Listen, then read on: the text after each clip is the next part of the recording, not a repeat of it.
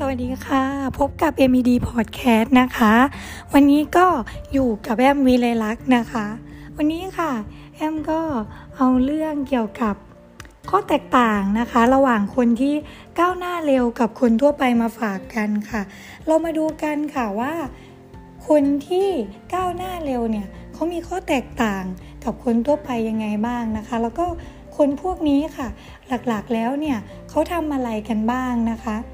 หนึ่งเลยค่ะ เขาจะเป็นคนไม่คิดเล็กคิดน้อยค่ะ คนที่ก้าวหน้าเร็วนะคะ จะไม่เก็บเรื่องเล็กๆ น้อยๆ มาเป็นประเด็นนะคะ พวกเขาจะมองแต่เรื่องที่สร้างผลลัพธ์ที่ดีให้กับตัวเอง โดยพวกเขานะคะจะไม่มีเวลามาใส่ใจแบบเรื่องหยุ่มหยิมนะคะ อะไรที่ปล่อยผ่านไปก็คือ จะปล่อยผ่านแล้วก็รีบจัดการ แล้วก็รีบตัดสินใจออกจากเรื่องที่หยุ่มหยิมที่เล็กๆ น้อยๆนั้นให้เร็วที่สุดนะคะ ต่างจากคนอีกหลายคนถูกไหมคะที่มักจะชอบแบบคิดเล็กคิดน้อย โดยเฉพาะเรื่องที่แบบมักจะฉุดตัวเองไม่ได้นะคะ ที่แบบไม่ให้เราก้าวหน้าเนี่ยอย่างเรื่องที่ว่า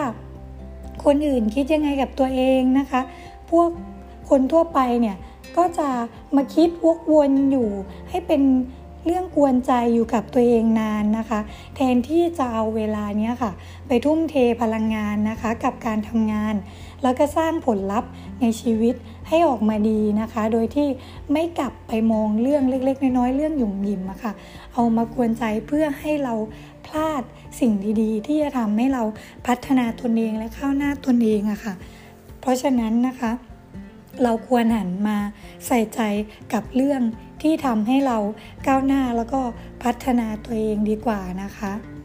2. ค่ะ คนพวกนี้นะคะก็จะมีวินัยสูง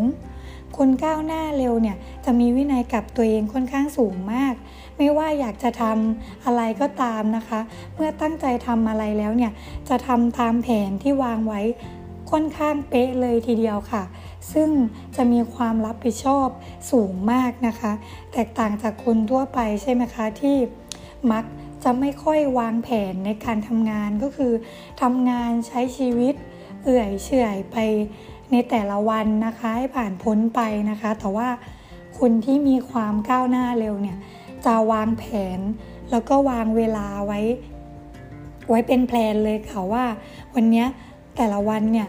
ต้องทำอะไรแล้วก็ให้ลงมือเสร็จเป็นตามขั้นตอนตามกำหนดไปนะคะ พวกนี้ค่ะก็จะมีวินัยสูงมากเลยทีเดียวค่ะ 3. ค่ะ เลือกแต่สิ่งที่ดีให้ตัวเอง คนที่ก้าวหน้าเร็วนะคะ มักจะพาตัวเองไปอยู่ในสภาพแวดล้อมและสังคมที่เอื้อให้ตัวเองมีความก้าวหน้าเสมอค่ะ บางครั้งนะคะก็บอกว่าพวกนี้ก็จะไปอยู่ในกลุ่มคนที่ที่อยากจะเป็นเพื่อที่จะเรียนรู้วิธีคิด และ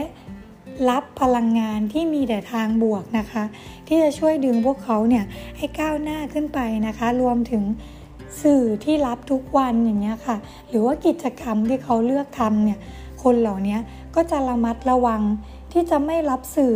ในแง่ลบนะคะ เพื่อจะทำให้บั่นทอนชีวิต และบั่นทอนในความก้าวหน้าของตัวเองค่ะ แต่จะเลือกอ่านเลือกฟังและติดตามเนื้อหานะคะ หรือว่าเสพสื่อต่างๆเนี่ย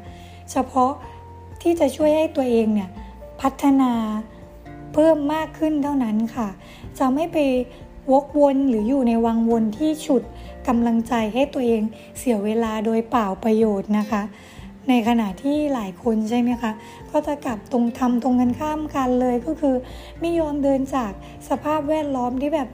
ทำให้เราบั่นทอนเนาะหรือว่าไปพูดคุยใครคนไหนที่คุยด้วยแล้วทำให้เราบั่นทอนชีวิตนะคะ เราก็ไม่ยอมดึงตัวเองออกมานะคะ เพราะฉะนั้นค่ะ เราจึงเราจงออกมาจาก สภาพแวดล้อมที่ทำให้เราบั่นทอนชีวิตทั้งด้านจิตใจและก็การทำงานนะคะ จงพาตัวเองค่ะ ไปอยู่ในกลุ่มคนในสังคมที่ทำให้เรามีความสุขกับการทำงาน แล้วก็อยู่กับบุคคลที่สามารถช่วยฉุดดึงลังเราออกมาค่ะ แล้วก็พาตัวเราเนี่ยให้พัฒนาการทำงาน ให้มีความรู้ความสามารถเพิ่มขึ้นทุกวันนะคะ อ่า